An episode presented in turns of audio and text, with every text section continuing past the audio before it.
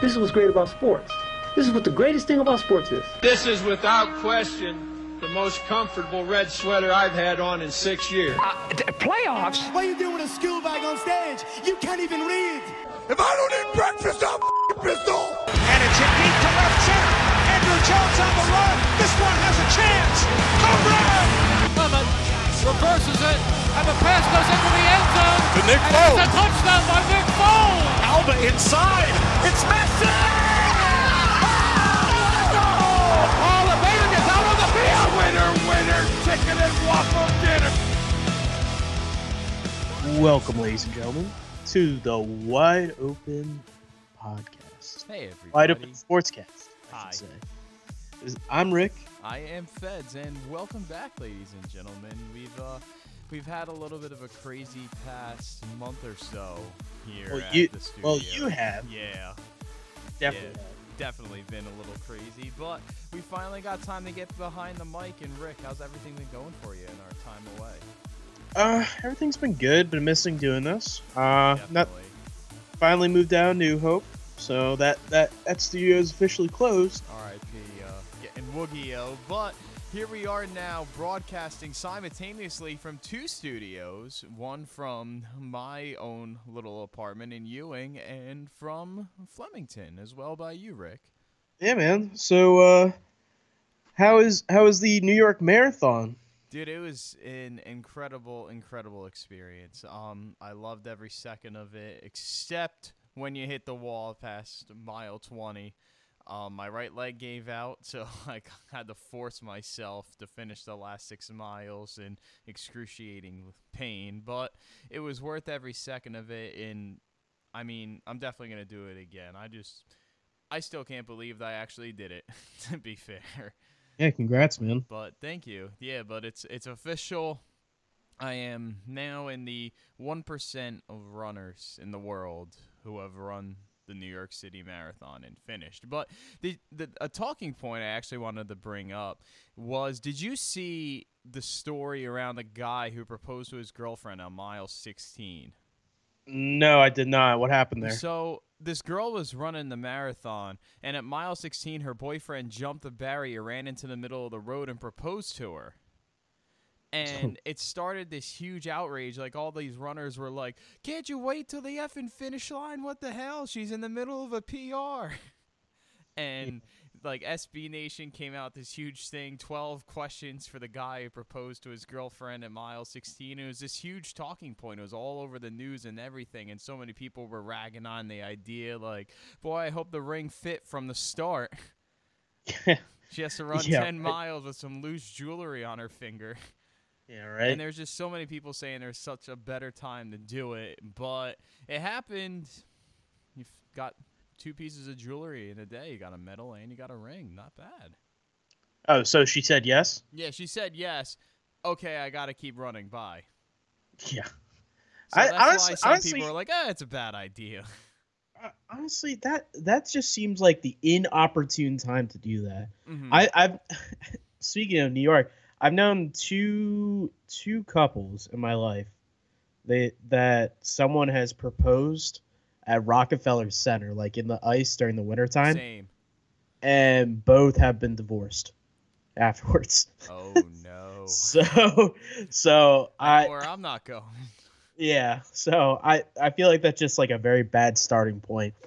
Whenever anywhere whenever in new york Yeah, and I remember a couple years ago I was there with my family, and someone when we were there at Rockefeller Center, someone proposed, and me and my dad looked at each other. It was like, I wonder how long that one's gonna last.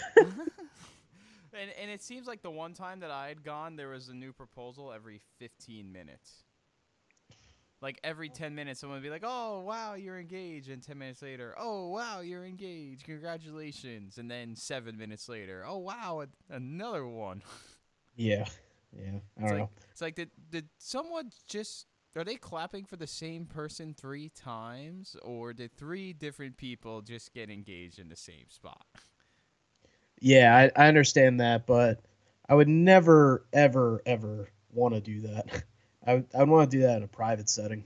Yeah, well, you know, I guess that will be in the future somewhere for both of us, somewhere down the road. But we got some ideas of what to do and what not to do. Yeah, man. So let's uh let's get started about a little bit football. Yeah, so let's jump into it.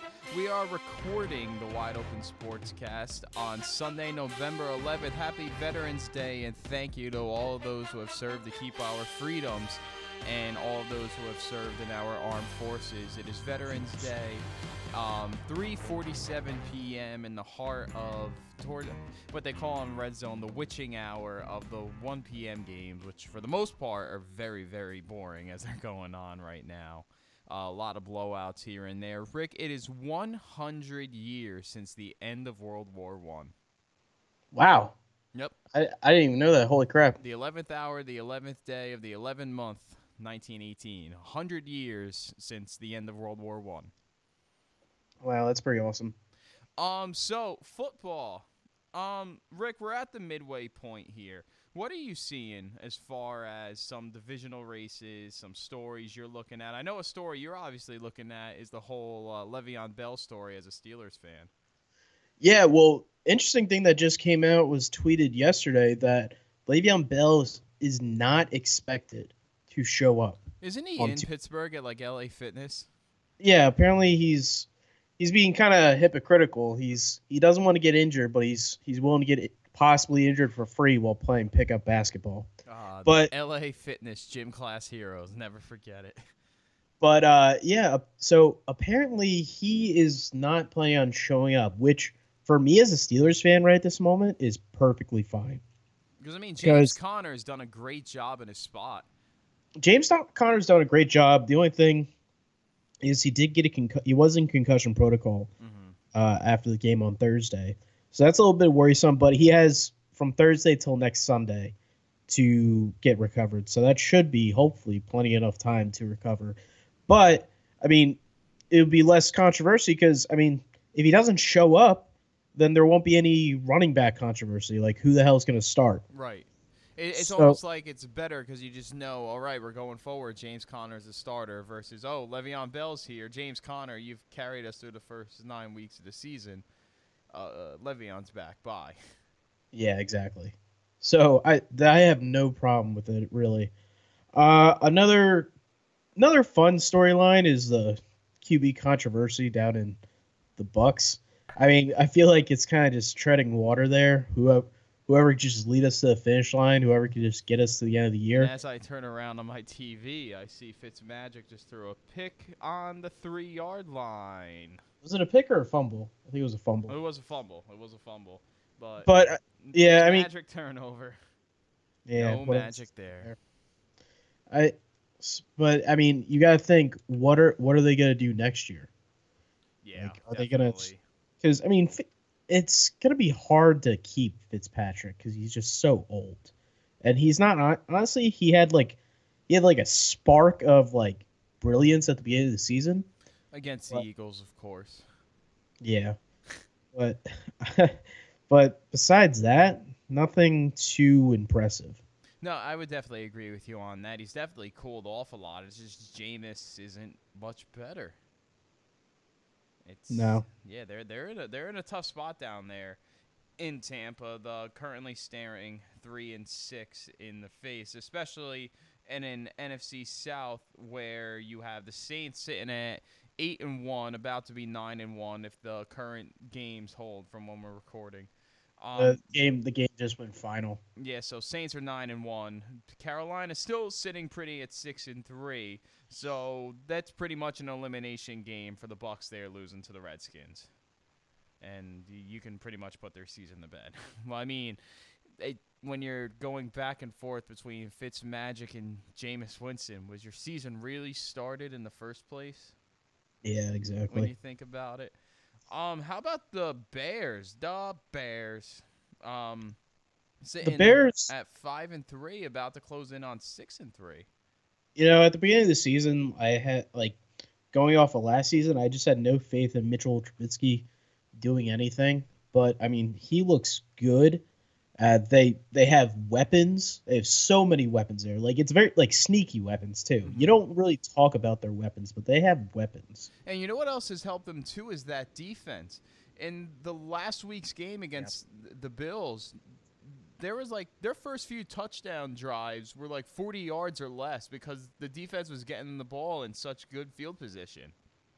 So a lot of it too is goes to the offense looks good, Trubisky looks good, but that defense is just putting that offense in such good spots to score. It's like, you know, that's why they're doing so well right now.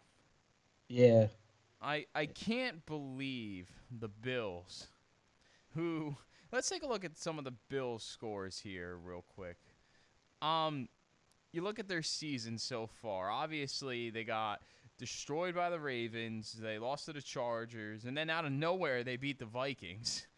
Um, get blown out by the Packers. Lose, beat the Titans, who are currently beating the Patriots That'd be huge. get blown out by the Colts, get blown out by New England, get blown out by the Bears, and then they're up 31-3 on at halftime against the Jets today. They allowed 1 yard of offense in the first quarter.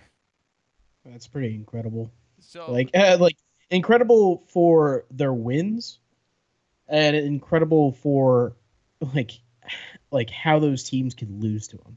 The only team I think is acceptable, which they are going to lose to them today, is like the Jets. The Jets are in a bad spot.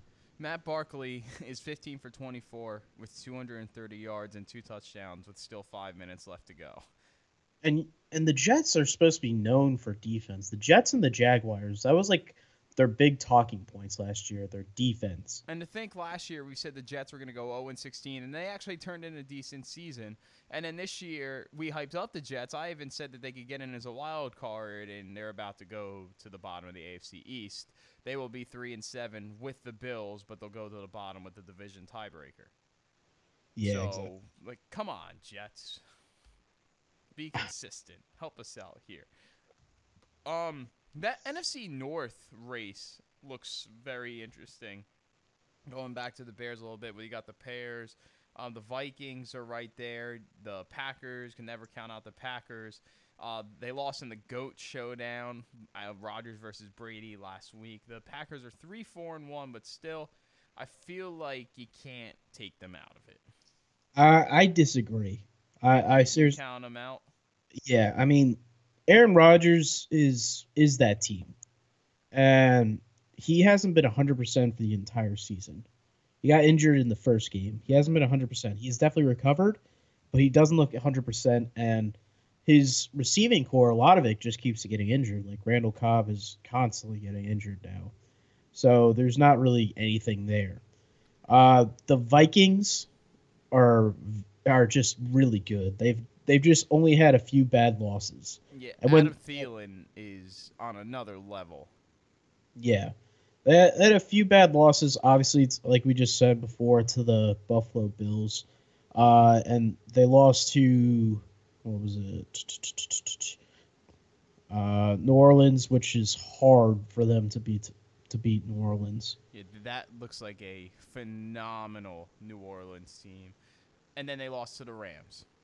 Yeah, which is So also they had t- kind of- two quality losses. yeah, like it's like it wouldn't be it wasn't surprising that they lost. It was more surprising against the Rams how much of a gun show that was because I would think both those defenses would show up a little bit more, but that was more of a gun show. Yeah, and it's weird because they were saying how the Rams defense was going to be locked down, but I feel like the storyline has been the Rams offense. And mm-hmm. then when they needed that big time defense to step up, look what happened against the Saints last week. Yeah, exactly. Um, So- who are you picking in the still close NFC East? Still close NFC. We got the East. Redskins are about to go the six and three. They're about to beat the Bucs. Uh, Eagles four and four. They take on Dallas the tonight. Cowgirls tonight. Giants are done. Yeah, they're tanking. They they're, Um, they're, they're pretty bad. they are pretty bad. So yeah, the Giants are tanking, so that's not even consideration. Uh, Dallas, uh, honestly, they they looked pretty damn good with Amari Cooper there. So I mean that that may be like a run for the money at the end there type thing.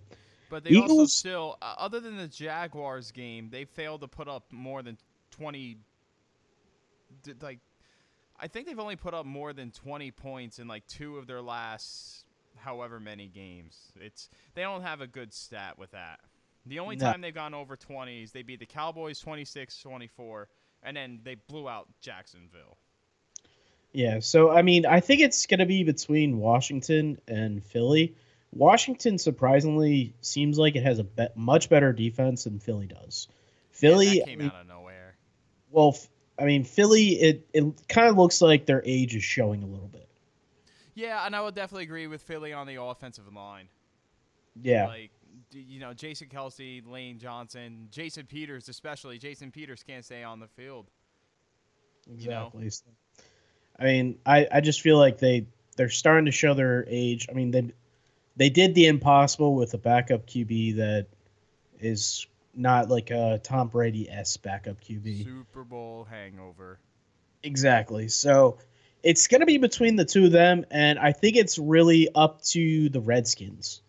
If the Redskins are able to hold out and just like continuously, because they're not scoring a lot, but they're beating their opponents. Yeah, their defense looks really good. Yeah. So Well, when you look bud- at the schedules going ahead, you got Philly has Dallas tonight. I'm if the Eagles don't beat Dallas by a lot, I'm gonna be pretty upset because I feel like that's an inevitability almost. Um, Sunday night in Philly, Eagles in black. I feel like it'll be a good win for the Eagles. But then Philly goes to New Orleans. Tough game, obviously. Not gonna be uh, betting on them there. Then they're home for the Giants. If they lose that, they don't deserve to make the playoffs. And then they go Yeah. home Washington, in Dallas, in LA, home Houston. LA Rams or LA Chargers? LA Rams. Okay. Yeah. So they, so they have a they definitely don't have an easy road. The Eagles, to me, they had their chance in the early season when they had like the Titans and the Bucs and those teams. Like their second half of the schedule was definitely much harder, and they kind of let it slide there. Because when you look at the Redskins now, the Redskins are about to be the Bucs. Then they go Texans in Washington to Dallas at Philly for a Monday night game home against the Giants, at Jacksonville, at Tennessee, home against the Eagles. That Week 17 game, that last week, could decide the NFC East. But I think the Redskins definitely have the easier road. It's just Oh, yeah. manage it. Yeah, I that, say, saying those two schedules back to back to each other, like it almost. I mean, I'm sorry to say this, it almost just seems like the Redskins have it in the bag. But They- now the question is, what is uh, Philly going to do with Golden Tate? You don't know Yeah, I have only no one way to find out tonight.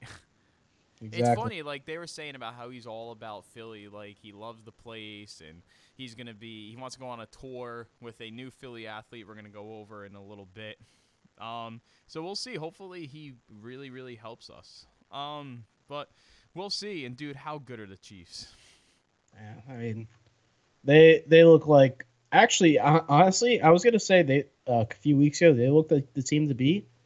Uh, I think New Orleans is the team to beat. Like, I if mean, Dez stayed healthy, yeah. I no, I disagree because they were doing it without Dez. Mm-hmm. So Well, I meant I meant yeah, they're the team to beat, but just imagine if they got Dez and kept Dez healthy. Like I agree with you. that I feel like they really look like the team to beat. But imagine if they had Dez, they'd really be the team to beat. Yeah, and I mean they just destroyed Cincinnati. Uh, they have Philly next week. They have Atlanta, who looks shaky as all hell. Then they have Dallas, Tampa Bay, who looks shaky as all hell. Carolina, Carolina is gonna be a little bit challenging for them. Actually, their last three weeks, they have Carolina, then Pittsburgh, then Carolina. Those are two teams there that they're facing the last three weeks that can really sling the ball. Mm-hmm. So that that's going to be a little bit tough for them at the end. But I mean, they're gonna they have five games where they can most likely win. And the Falcons' three-game win streak was just ended by none other than the Cleveland Browns. Cleveland Browns, and they're The final score 28-16 Cleveland. like that's they they are able to win like the stupidest games. like that one. Yeah. Um. Now the now How the the Falcons. that the Browns just win a game? but how about the fact that they find the win- way to win stupid games? How about the fact that now they just find a way to win games? I mean, they have a good team. They just need to get their shit together. That's an understatement. Like, I mean, they they have good quality players. Like, I mean, you cannot deny that they have good quality players. No, I definitely agree with you on that. As long as if they get a head coach like the the Oklahoma guy, possibly, Mhm. like if they get him, then I mean, they're going to be in a good sh- good space. Because I mean, right now, I mean, they had Hue Jackson for th- three years, and he won what like three games. Yeah, Like that's maybe. pitiful. He had out of like forty games, he won three. That's pitiful. Like he shouldn't have been there that long. And At one point, they were 131 and one. And that- yeah. tenure. and now they're like they're just trying to tread water with none other than uh, Mr. Target himself, Gregg Williams or Yeah. Greg, whatever his fuck name, Greg with two G's, three G's actually. So I don't see them getting too much farther, but I mean they're winning. They like not not they don't have a winning schedule, but they won. So they are way ahead of what they were last year. which is good. I think you had said it. You, as a Steelers fan, you want the Browns to be good to give some credibility back to the NFC, uh, to the AFC North. Yeah. Well, I mean, they need to have a winning schedule. Once they have a winning schedule, there will be such a credibility to the sport. Now, Rick, here's my question for you. Mid-season awards. I'm gonna we're gonna go through a few here. Give me your offensive and defensive player of the year, your MVP, and your rookie of the years for offense and defense. If you had to give me your MVP at this point, who would you say? Uh, well, offense, I think would be Pat Mahomes. For Um, player of the year, yeah, I'd say him or Brees. yeah. Well, I, I mean, for me, the sole fact of it is like we were not expecting this from him. Like we knew he was going to be good. We thought it was going to take uh, a year or two to develop. We did not think that this was going to be anything out out of the ordinary like this. Uh, defense of the year or I'd defense Khalil Mack. Khalil Mack, yeah. Um, I mean, he's been he had a strip sack and a fumble recover recovered in like his first four or five games. Yeah, right.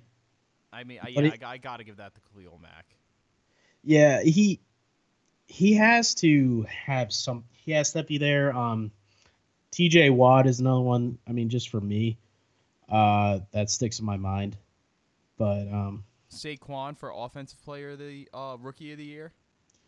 uh, Saquon, uh, yeah, de- I would I would definitely give it to uh, Saquon. Then maybe Baker Mayfield. Mm-hmm. Because I mean, Baker Mayfield is doing pretty decent. He has Uh, a better winning record than Saquon does right now.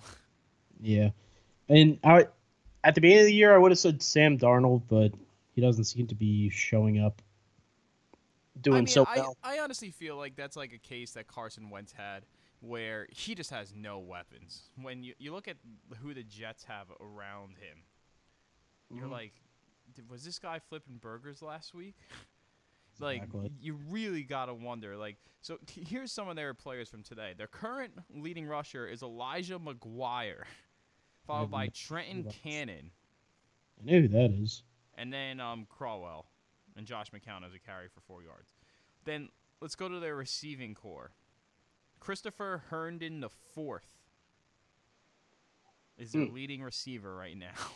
The only name I really remember on this list is Quincy Enunwa and Jermaine Kearse. Otherwise, I couldn't tell you who any of these people are for the Jets. And I feel like it wasn't that bad for Wentz. Like he still had like Jordan Matthews, he still had a Darren Sproles, he still had Zach Ertz, but they weren't really that proven yet. Where I feel like Darnold's just in a situation he has no one helping him on that team. Even Yeah. more so than the situation Wentz was in when he first got to Philly. Like he has nothing helping him at all. And the Uh, defense didn't show up today either because they let up 41 points to the Bills. Yeah, that's pretty bad. Who's I your MVP? Um, I I mean we I think we said it before. Like it has to be either Drew Brees or Pat Mahomes. At Mhm. this moment, it's one How of about those. Gurley? Mm,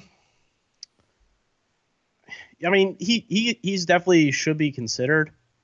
Uh, it's just hard for me if he if he's not putting up like 200 yards a week. I mean, he's damn damn close.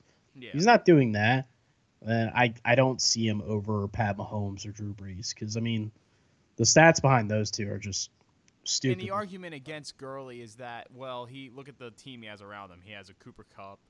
He's got Robert Woods, Brandin Cooks, Jared Goff. Yeah. That team is loaded. Where Mahomes, I mean, he's got weapons at um, Kansas City, but I would say definitely not as much as the Rams do. I feel like the Rams offensively have more weapons than anyone else in the league. And then Drew Brees is just Drew Brees. Yeah. You know, there's no other way to put it. Bree- breezy is always makes it look easy. exactly. So, so that is the midpoint of our NFL season. Can you believe it already? We're halfway through the NFL season already.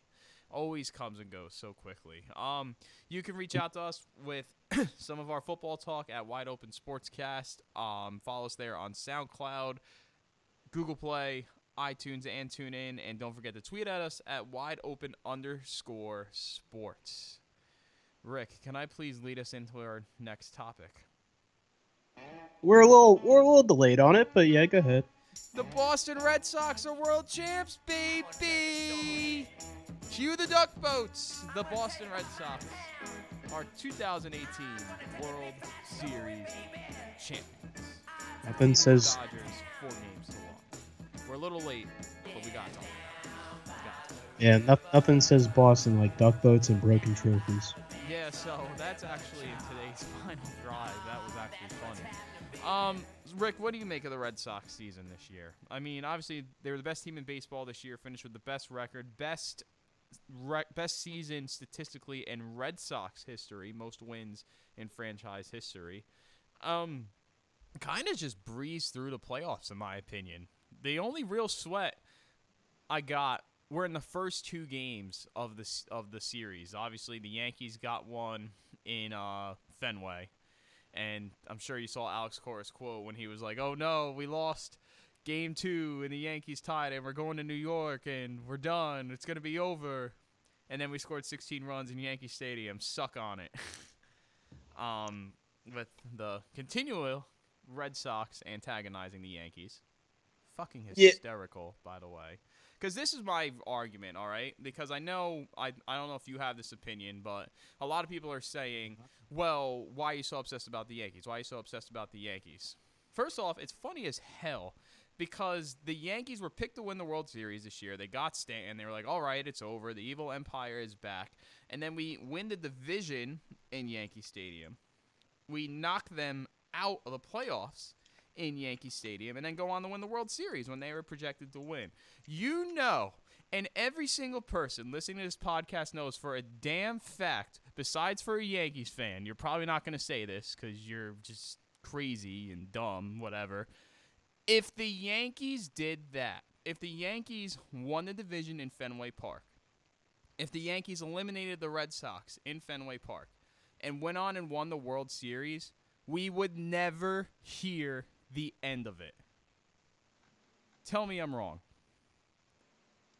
Mm, Tell me I'm wrong. I, I, you, would never but, hear the but end also, of it. but also at the same time, like looking at their angle, you're never gonna let them hear the end of it. And knowing you, knowing you, how you like throwing shit in people's face for your teams, Oh, I'm gonna you're- you're- absolutely love you- this, you- dude. yeah. So, so yeah, I mean, yeah, you're gonna do it, but they would have done it too. It's the So- other side of the rivalry. I'm obviously right now. I'm on the good side of the rivalry right now. But they were saying some guy was saying on the radio the other day. It's um funny. He was around our age and grew up with the '90s Yankees and the early 2000s Yankees. It was always the Yankees winning, beating Boston and whatever.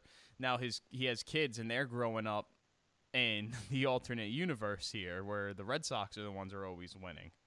Um, but obviously very very happy red sox go on to win the world series what did you think of this baseball season overall rick Um, hon- honestly, like it became so lopsided, especially especially at the All Star break. It became so lopsided that it wasn't my favorite one. Like the only the only reason why I would watch it is say like the Mets were really like were really competitive, which they weren't. Mhm. So it wasn't that great for me. I mean, Because obviously, again, I feel like Boston, Houston, and the Yankees were just all over the rest of the league this year. uh-huh. So- at least the NL pennant race got interesting. Mm-hmm. You know, with all those divisional races and stuff. yeah. So I, I mean, yeah, the NL pennant race that that was fun to watch. That was probably the best one. The because I mean the World Series for me as a fan, obviously for you it was perfectly fine, but for me as a fan, it was pretty lopsided. And When I totally thought- when it's- understandable. I can it- understand that. and it should have been like on paper it was lopsided but you always hope that it'd be a little bit more competitive I just think that I think Alex Cora just gave Dave Roberts a lesson in managing. I just uh, there were so many questions I had, like Dave Roberts going with his all righty lineup, going with analytics and stuff. You have last year's NL MVP on the bench for most of the World Series. yeah Like I kept I kept looking, I'm like, where's Bellinger? And he's afraid with analytics and statistics, he's not playing them. You get to the World Series, don't, analytics don't matter. You play your best players when you're in the World Series. Um, the the only real game I felt like where things got really interesting was that game, uh, that game three marathon, and obviously huge risk by Cora playing Eovaldi for that entire time, but the Dodgers saw that out, and I think if the Dodgers win Game Four, and they didn't let the Red Sox rally like they did, I think the Dodgers may have gone on and won it. Yeah. Because that they just they took all the momentum and energy out of Boston with that long late night game, and then they're up on them again, and then Chris Sale had his freak out, and the Red Sox started hitting the ball again. mm-hmm. yeah. So but i mean it, it, it turned out to the best for your ability. And now what we get to look forward to is the off season and honestly Now- off, off season for baseball is pro, is always one of the best off seasons and Rick, which team do you think has the biggest offseason ahead? biggest off season ahead? Uh, well, there's there's many different questions. I can first off, obviously the big the big one is Bryce Harper, and right behind that is Manny Machado. I think I think we gotta talk about it in this way, like who who is going to go after these players? Uh, Bryce Harper obviously is looking for a lot of money. He is a big market player. Four hundred So- million. He's looking for 400 million, and the teams that can pay that and probably need a generational star like this would be like the Phillies, the Dodgers, the Cubs, and there could be a couple other teams mixed in. there. You're never gonna rule out the Yankees. I would kind of rule out the Yankees just because their out their outfield is already ridiculously stacked, Mm-hmm. and Bryce Harper already turned down a deal for 300 mil- million from the Washington Nationals. So And I apparently I think- he was nearly dealt to the Astros. Yeah, but I, I don't know if he would stay with the Astros though. Like he he was almost dealt at the at the deadline to the Astros, but why would he stay with the Astros? They wouldn't be the ones paying him. No. So he's he's looking for the big payday. Uh and it would be scary if he went to the Phillies because I mean he'd be staying in the same division, and he'd be facing the Washington Nationals all the time. So that'd be scary for the Nationals. The Nationals fans would probably turn on him because if you stay in the same division, you you're it's guaranteed that the that the team fans will turn on you Did you do almost that with Murph? I did not. Other people did. I did not, because I I thought we should have paid him. So I I thought we should have paid him, and I, in a way, I honestly, thankfully, we didn't because he became very injury prone. Yeah. So and he got traded later to the Cubs for their playoff run. Uh, next, I mean Manny Machado. Uh, Manny Machado, he he he's also 26. Both these guys are 26. He's not going to get paid as much as Bryce Harper. But what's scary, especially for you, is I think he's going to the Yankees because the Yankees have Didi Gregorius, who is Yeah. injury prone, and I can see them not signing signing back him. And if they get like they would sign him back maybe if Machado goes somewhere else. But my my gut feeling, I'm 90% sure going off my gut feeling that the Yankees are going to land him. I can see it, and it it's just fitting with the hatred he has for Boston, the rivalry, dude. I can't tell you. I'm texting all my friends. I was like, oh my god, Machado is gonna be the last out, and then the way he struck out, so mm-hmm. sweet, so beautiful. But I obviously that rumor's been there for a while. I, I do agree with you that Machado is more likely to go to the Yankees than Harper because that Yankees outfield is ridiculous and they do need a shortstop. I mean, Didi's good, but is he Manny Machado? Yeah. You know, Machado's in you hate him, but he's an incredible player. And I could I could see that. Um, I am very interested too if the Phillies are going to get Bryce Harper because I feel like the Phillies made a lot of leeway this year. I feel like they improved a lot. You know, they were just a game or two under 500. They were competitive for most of the season. They just they lost steam and the Braves got hot and just ran away with that division at the end. Yeah. And my my third my third biggest thing I'm going to be looking for is kind of the arms race in the reliever category. Cuz relievers there there's going to be a, a lot of good free agent relievers this year. Yeah. And a lot of teams need to bolster their bullpen. Cuz a lot of teams that's where a ton of teams this year failed in their bullpen. So once and even starting pitcher in a way too, is I was it uh, J A Happ. I mean that's a pretty good one. Uh, I think he's a free agent. Uh, let's see, Patrick Corbin, 29 years old. He's a good free agent there as well. So there's a lot of different free agents, as well as also kind of an interesting one. I don't know if it's going to come to fruition, but Clayton Kershaw.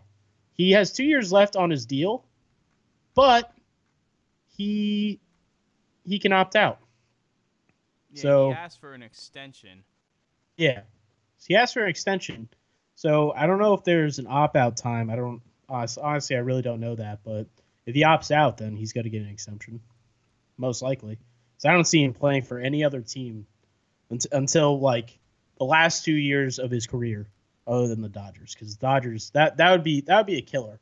That'd be almost like how like unfortunately the Washington Nationals have to let go of Bryce Harper.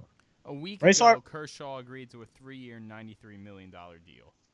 Oh, really? Okay. Yeah. All right. I was gonna say I was double checking. I was fact checking that because I was pretty sure. Yeah, he agreed to a three-year, ninety-three million dollar deal to stay. Okay, never mind. Then I will hold my breath on that. I mean, But- I can believe it's that. But it's like you said though, he's still staying in L.A. He's a key to their franchise. Yeah, I mean, figure it out in the playoffs. yeah. Well, a lot of people thought that David Price couldn't figure it out either, but he pitched pretty decently. My man, I'm so happy for him. My man. Um, so that's some of our baseball. you can again find us at Wide Open Sportscast on SoundCloud, Google Play, iTunes, and TuneIn, and also you can find us on Twitter at Wide Open Sportscast. Tell me if you think I'm crazy. Okay. Probably will think that. Um, so earlier we were talking about Golden Tate joining the um, Philadelphia Sports City. Now it's time to jump into another surprise shock trade in Philly that adds to the process. Jimmy Butler is now a Philadelphia 76er after he has he harassed the Timberwolves and said, "Hey, give me a trade, get me out of here. I want to be out of here. You know, you fucking need me and all this other stuff." And now the Timberwolves are like, "Okay, bye." And sent him off to Philadelphia to join Joel Embiid, the phantom of the process, and Ben Simmons. Rick, how's that move for the Sixers? Um, I, I, I thought about. I know you and I were talking about this a little bit yesterday. I thought about it. I, I mean, Philly definitely won that trade, because I mean they had to give up two two players that are kind of fill players and a second round pick. That's for Jimmy Butler. That that's not too bad. No, because Covington, I think we were saying, is kind of overrated. I know a lot of people like Dario. Um, a lot of people are high on Saric, but Dario or Jimmy Butler, take your pick. Mm-hmm. And you know, and the Timberwolves finally getting Jimmy Butler out of there. And apparently, Joel Embiid had reached out to Karl-Anthony Towns and Andrew Wiggins and was like, "Yo, how is Butler?" When they were considering the trade, and they said he just wants to win. So what it comes down to, it's not like you know, his attitude or whatever. Like, yeah, he's obviously living in Minnesota in a bad place. He wasn't exactly in the best place when they left the Bulls, but they're saying it just comes down to he wants to win. And he's definitely joining a team that wants to win. Yeah, And but He's the only- a few close calls this year. well, the only the only argument I would have against him is that he's a head case. Of 100%. So would that cost him anything? I could see it Well, co-. I'm- I mean, costing Philly anything? Because if he becomes such a horrible head case, like it seems like, I mean, preseason this year he he was a head case completely. I, I can understand that he didn't want to be where he was, but he he was a complete asshole in a way. Yeah, I think it's going to depend on how the Sixers do. I think the reason why the Sixers made that move is because they're not exactly cruising in the East right now. When you look at the Eastern standings, the Raptors, Kings of the East right now, 12 and 1. Think they won the uh, Kawhi Leonard to DeMar DeRozan trade. Um, Giannis, the Bucks are off to a phenomenal start. The Bucks beat the Warriors the other night, 134-111, but then followed up with a loss to the Clippers.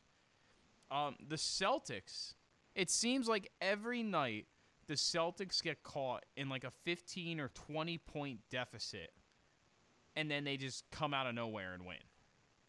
Yeah. Which is a trend that's not gonna they, they can't carry on for the rest of the year, especially when you're a team that talented with Jayson Tatum, Gordon Hayward, Kyrie. Like you shouldn't be down 20 points in half your games and have to come back to win. They're sitting at seven and five, but they're much better than that. mm-hmm. I think it's only a matter of time till they wake up a little bit.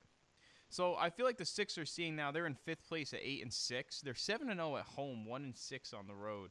I think seeing that they're eight and six, like they're a, they're a 500 basketball team right now, and they don't want to be that, so they went and got Jimmy Butler because it's definitely going to give them a catch. Because right now, I I don't think the Pacers are going to continue. Oladipo's good, but I feel like the Pacers are all on him. I like I I feel like Boston. I'm a little disappointed in. Boston will figure it out. The Raptors are good. The Bucks have Giannis. They're I feel like Giannis has more to work with with the Bucks, and Giannis is better than Oladipo and what Oladipo has to work with with Indy. Like Giannis will carry Milwaukee farther based on his talent and his team's talent over Oladipo. And then the rest of the East right now, you got six and five Detroit. You know they're decent. Hornets are six and six. And look who's at the eighth spot. The Brooklyn Nets playing 500 basketball. In the Aren't they year just I want them to tank for Zion. Yeah. Aren't they just Um, under six and seven? yep, they're They said- just under at six and seven. They um, they lost the other night to the Warriors. They lost last night to the Warriors, 116 to 100. They have a few late wins. They had a buzzer beater win against the Nuggets. They blew out the Sixers. They beat the Sixers 122 to 97. Um, they had a game. They had a game-winning shot against Detroit, and they had a game-winning shot the second game of the year against the Knicks. So they've had a few very close wins.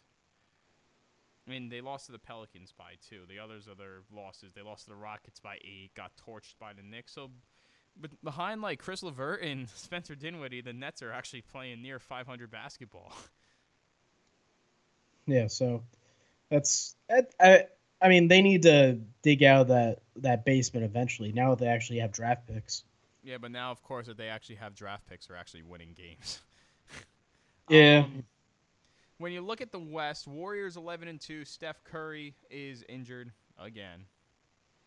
Don't know how long he's going to be out for, but it's the Warriors, dude. They still have Durant. They're still loaded.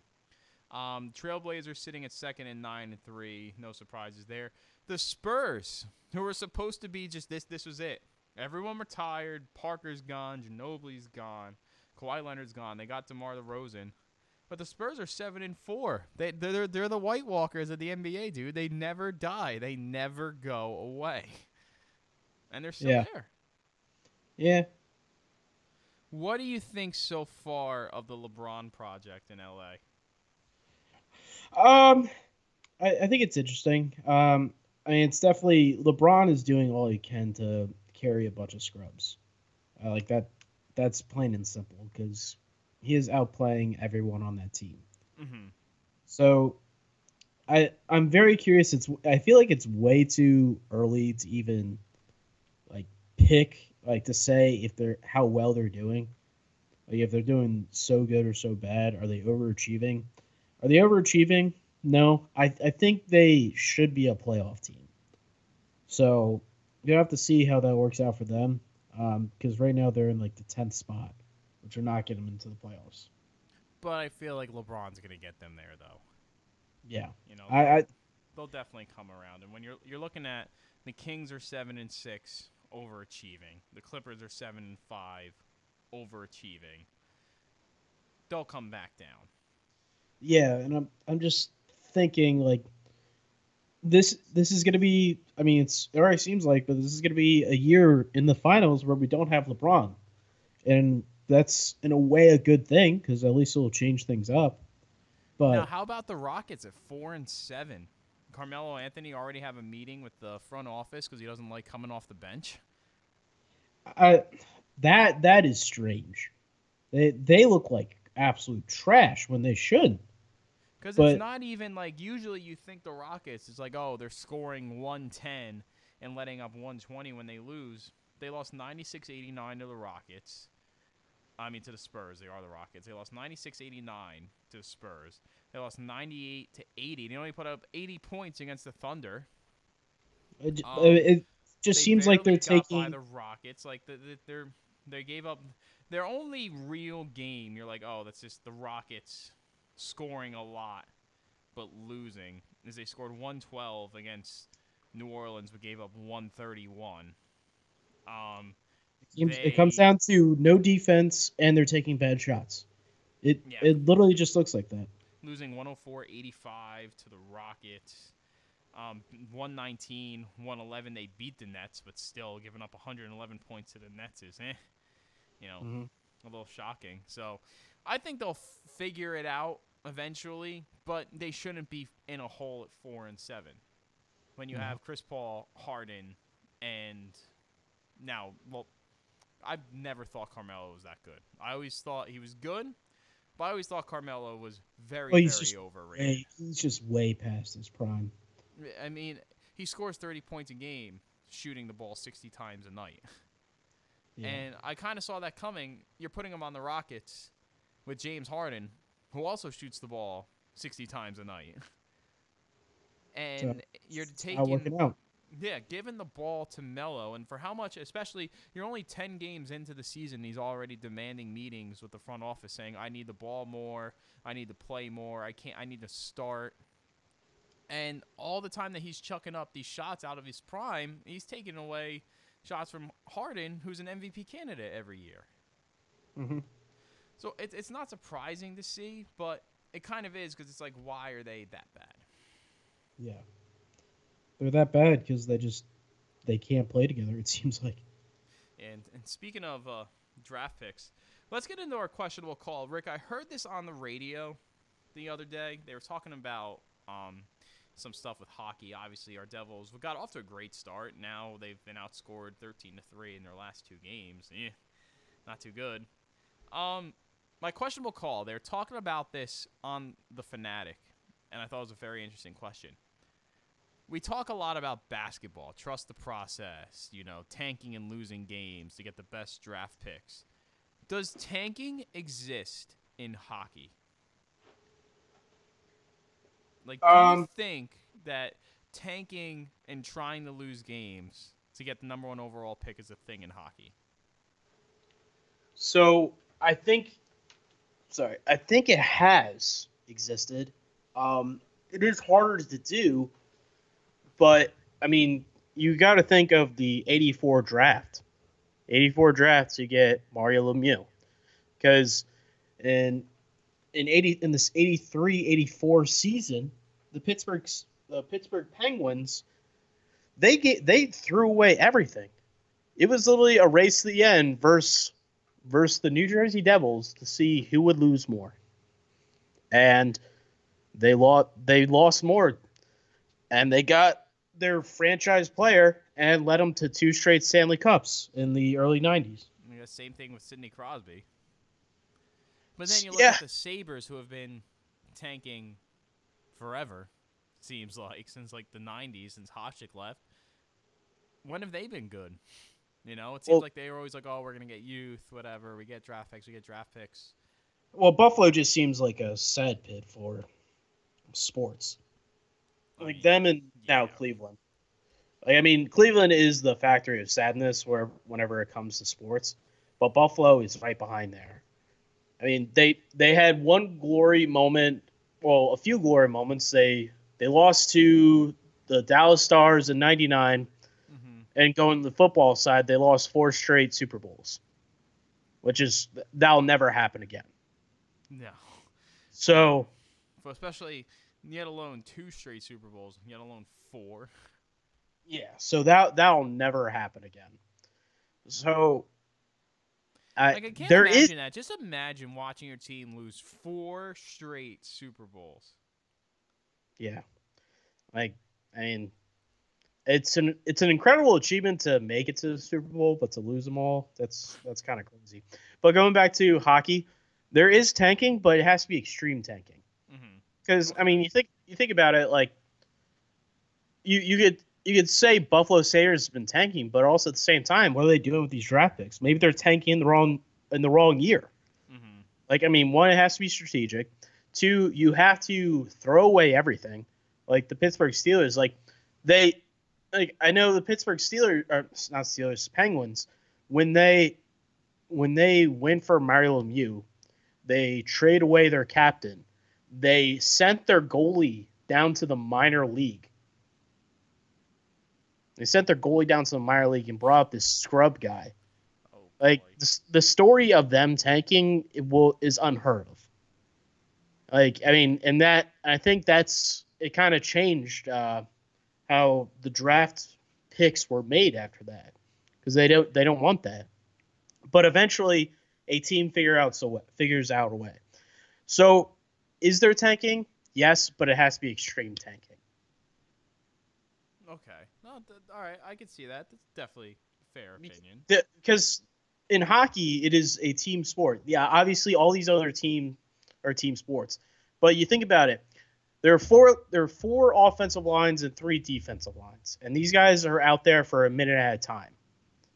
Like you have to make sure that on all four of these lines are absolute scrubs, absolute nobodies. Because they were Once- saying once you- the thing is with them, the thing with them, with tanking, it's not like the NBA where you can get like a Zion or a LeBron and instantly turn your team around. NHL's a sport with 18, 19 players on the ice.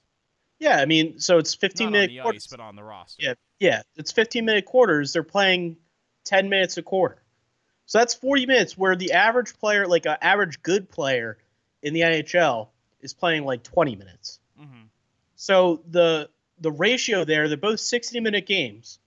The ratio there is is offset because obviously if a NHL player, if one NHL player was able to play 40 minutes, then you would not be playing that player.